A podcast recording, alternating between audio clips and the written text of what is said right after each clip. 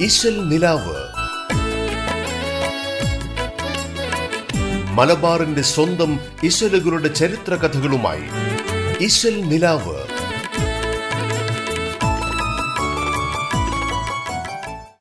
നമസ്കാരം. റേഡിയോ കേരളയുടെ എല്ലാ പ്രിയപ്പെട്ട ശ്രോതാക്കളെയും ഇന്നത്തെ ഇശൽ നിലാവിലേക്ക് സ്നേഹത്തോടെ സ്വാഗതം ചെയ്യുന്നു. മധുരസുന്ദരമായ മാപ്പിളപ്പാട്ടുകൾക്ക് പിന്നിലെ കഥയും ചരിത്രവും പങ്കുവയ്ക്കാനായി. ഇശൽ നിലാവിൽ നിങ്ങൾക്കൊപ്പമുള്ളത് ഞാൻ ആൻഡ്രിയ. അച്ചടി വർത്തമാനപത്രം നിഘണ്ടു വിദ്യാഭ്യാസം എന്നിവയൊക്കെയാണ് കേരളത്തിന്റെ നവോത്ഥാന പ്രക്രിയയെ മുന്നോട്ട് കൊണ്ടുപോയത്.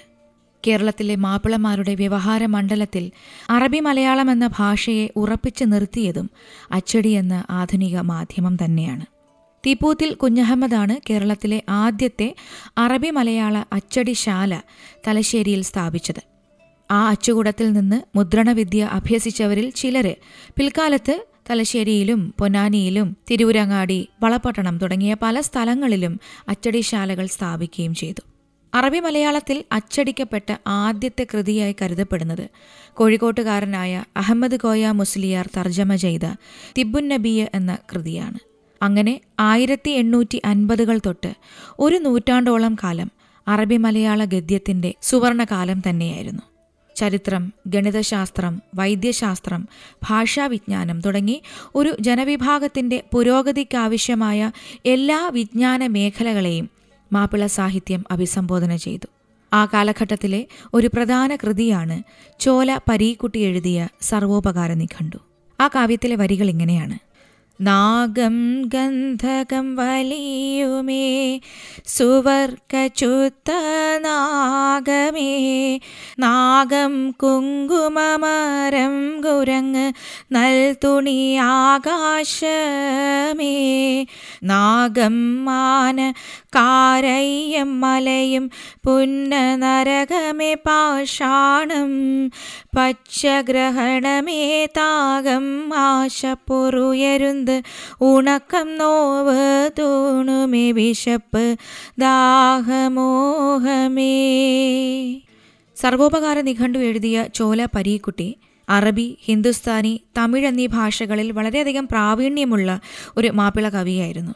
അതുകൊണ്ട് തന്നെ കല്യാണ പാട്ടുകളും പദങ്ങളും തിരിപ്പുകളും ഒക്കെയാണ് അദ്ദേഹം കൂടുതലായി എഴുതിയിട്ടുള്ളത്.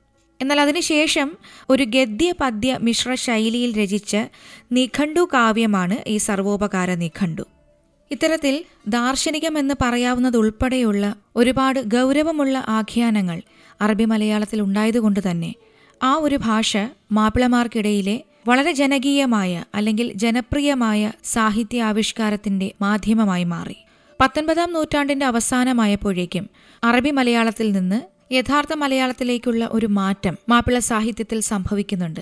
എന്നാൽ അപ്പോഴും നവോത്ഥാന സംരംഭങ്ങൾക്ക് നേതൃത്വം നൽകിയ പല സാഹിത്യകാരന്മാരും അറബി മലയാളത്തെ കൈയൊഴിഞ്ഞിരുന്നില്ല.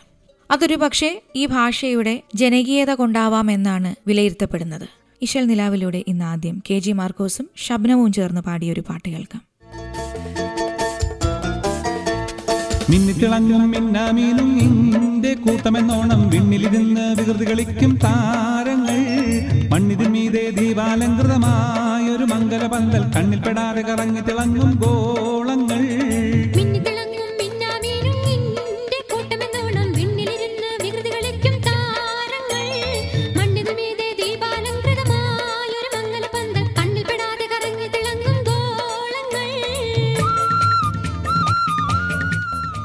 ഈ ഗാനത്തിന്റെ രചനയും സംഗീത സംവിധാനവും നിർവഹിച്ചിരിക്കുന്നത് യു കെ അബു സഹ്ലയാണ്.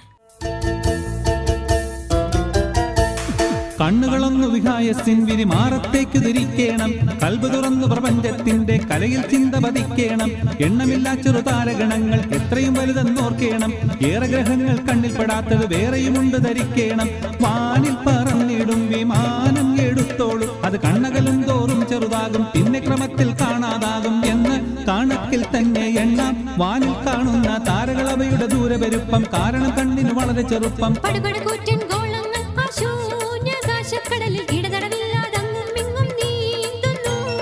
പണ്ടു മുതൽ ഇന്നോളവും അന്നീലാഴിയിലൂളം വെച്ച് കൊണ്ടവ തമ്മിൽ ഒളിച്ച് കളിക്കണ കാണുന്നു.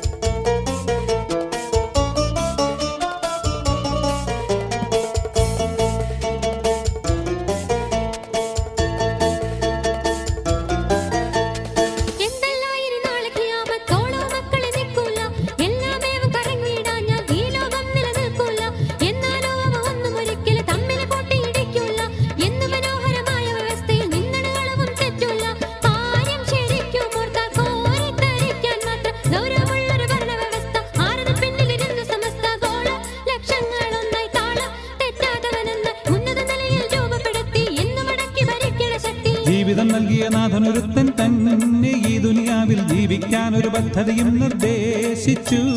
ജീവിതകാലം പോലെ തന്നെ ആവണം തിരുപദ്ധതി എന്നും ശാസിച്ചു.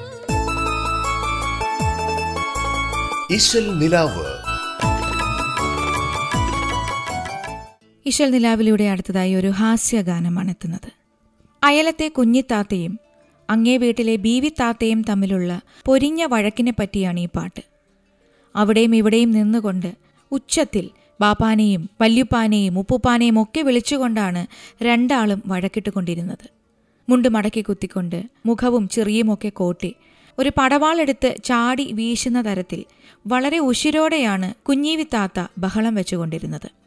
എന്നാൽ ബീവിത്താത്തയാവട്ടെ കാറിയും കുരച്ചും കൊണ്ട് വളരെ കേമത്തിൽ വമ്പൊക്കെ കാട്ടി ഒരു കൈക്കോടാലിയും പിടിച്ചുകൊണ്ടാണ് പോരിനിറങ്ങിയത്. നിങ്ങൾ തറവാട്ടുകാരല്ലെന്നും തന്റെ ഇടം ഒട്ടുമില്ലാത്തവരാണെന്നും ഒക്കെ പറഞ്ഞുകൊണ്ടാണ് കുഞ്ഞിത്താത്ത ബഹളം കൂട്ടിയത്. എന്നാൽ കുഞ്ഞിത്താത്തയുടെ വീട്ടിലെ കാര്യങ്ങളൊക്കെ നാട്ടിൽ മുഴുവൻ പാട്ടാണെന്ന് ഉറക്കെ വിളിച്ചു പറഞ്ഞുകൊണ്ടാണ് ബീവിത്താത്ത കുഞ്ഞി ബീവിയുടെ ബഹളത്തിന് മുന്നിൽ പിടിച്ചു നിന്നത്.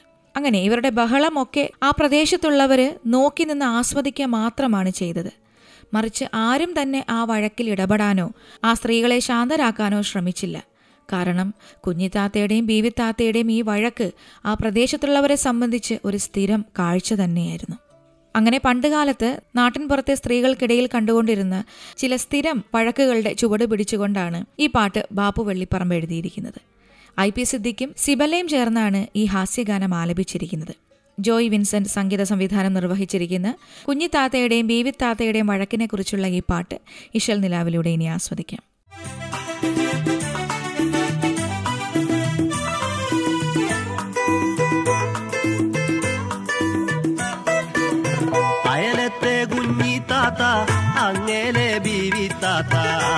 അയലത്തെ കുഞ്ഞിത്താത്ത അങ്ങേലെ ബീവിത്താത്ത അപ്പുറം ഇപ്പുറം നിന്നത ഇരുവരും കച്ചറ കൂടുന്നേ കച്ചറ കൂടുന്നേ.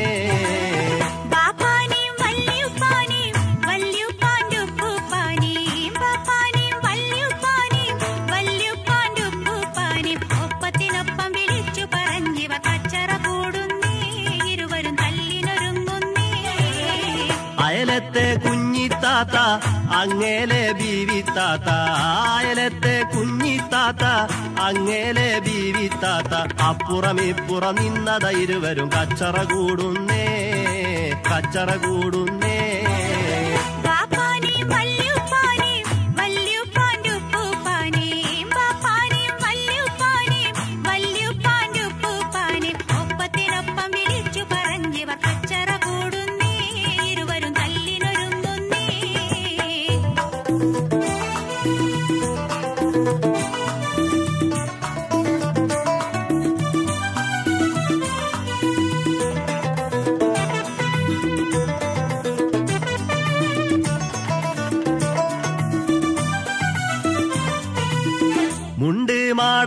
കെട്ടി മോന്തേയും ചിറിയും കോട്ടി.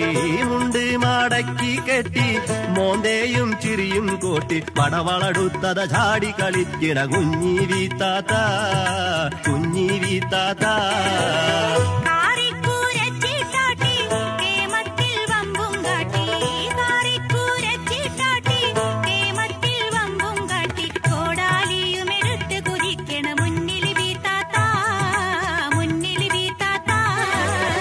അയലത്തെ കുഞ്ഞിത്താത്ത അങ്ങേലെ ബീവിത്താത്ത അയലത്തെ കുഞ്ഞിത്താത്ത അങ്ങേരെ ബീവിത്താത്ത അപ്പുറം ഇപ്പുറം നിന്നത ഇരുവരും കച്ചറ കൂടുന്നേ കച്ചറ കൂടുന്നേ.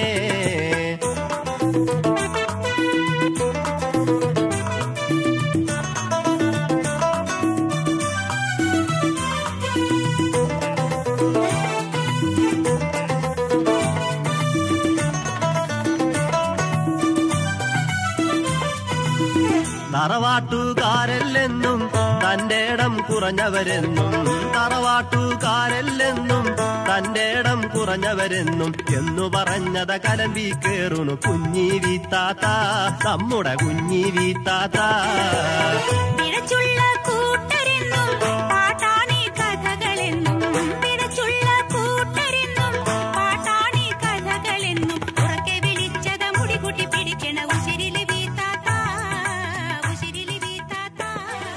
ഇശൽ നിലാവിൽ ഇനിയൊരു ചെറിയ ഇടവേള.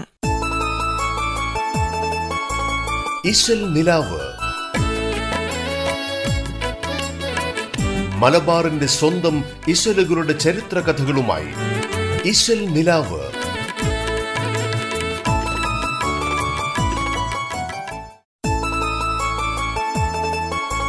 ഇശൽ നിലാവ്.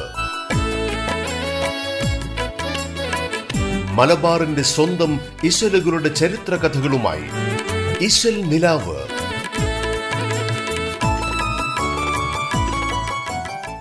ഒരിക്കൽ കൂടി തിരിച്ചു വരാം ഇശൽ നിലാവിലേക്ക്.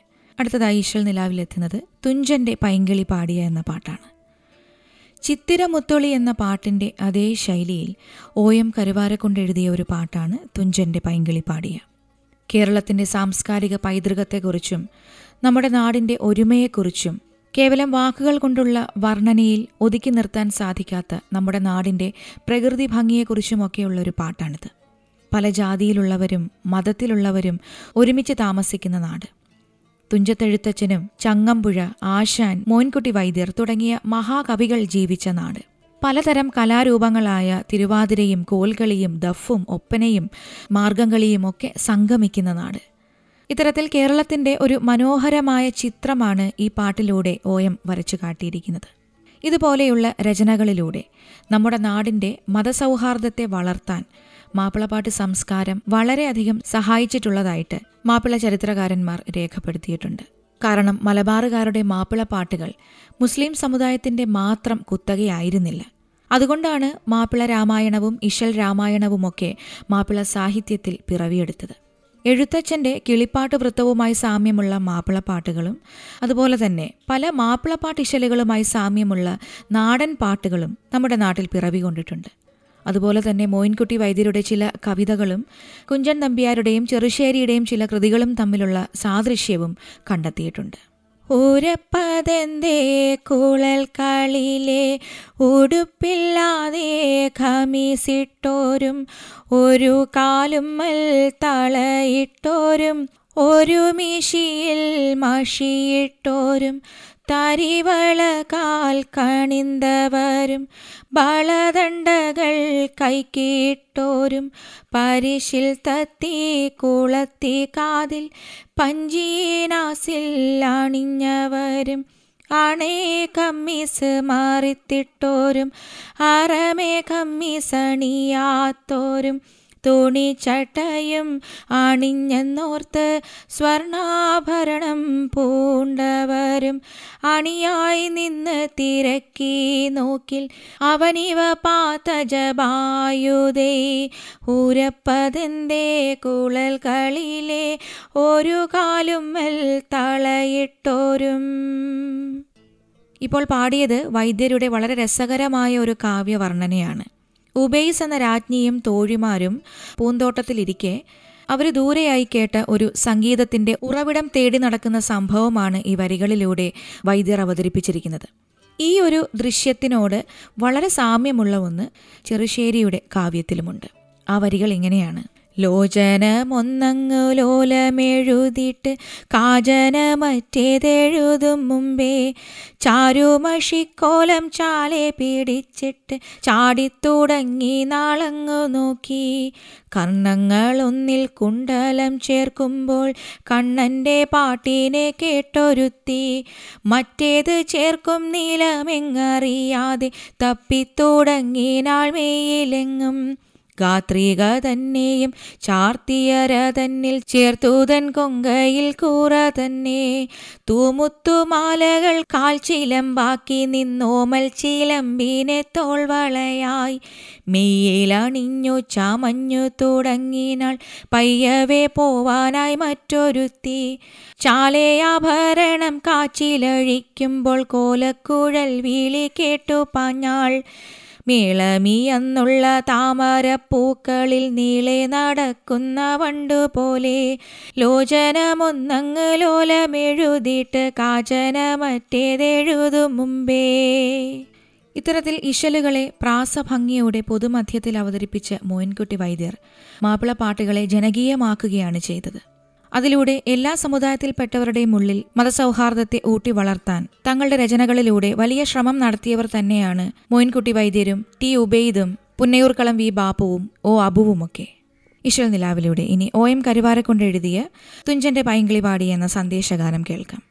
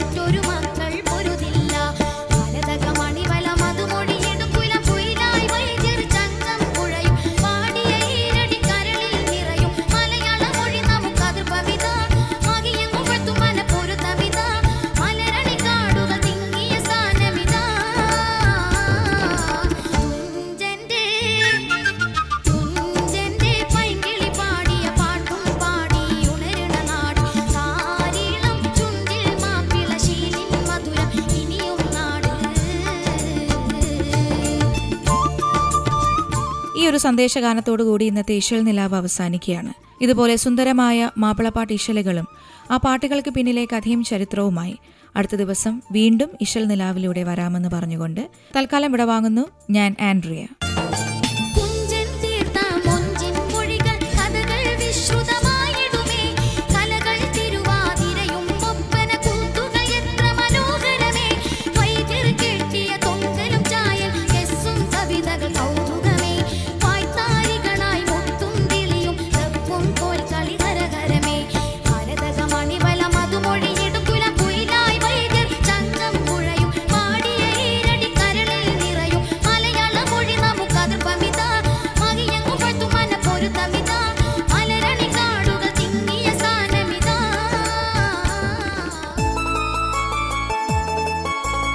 ഇശൽ നിലാവ്.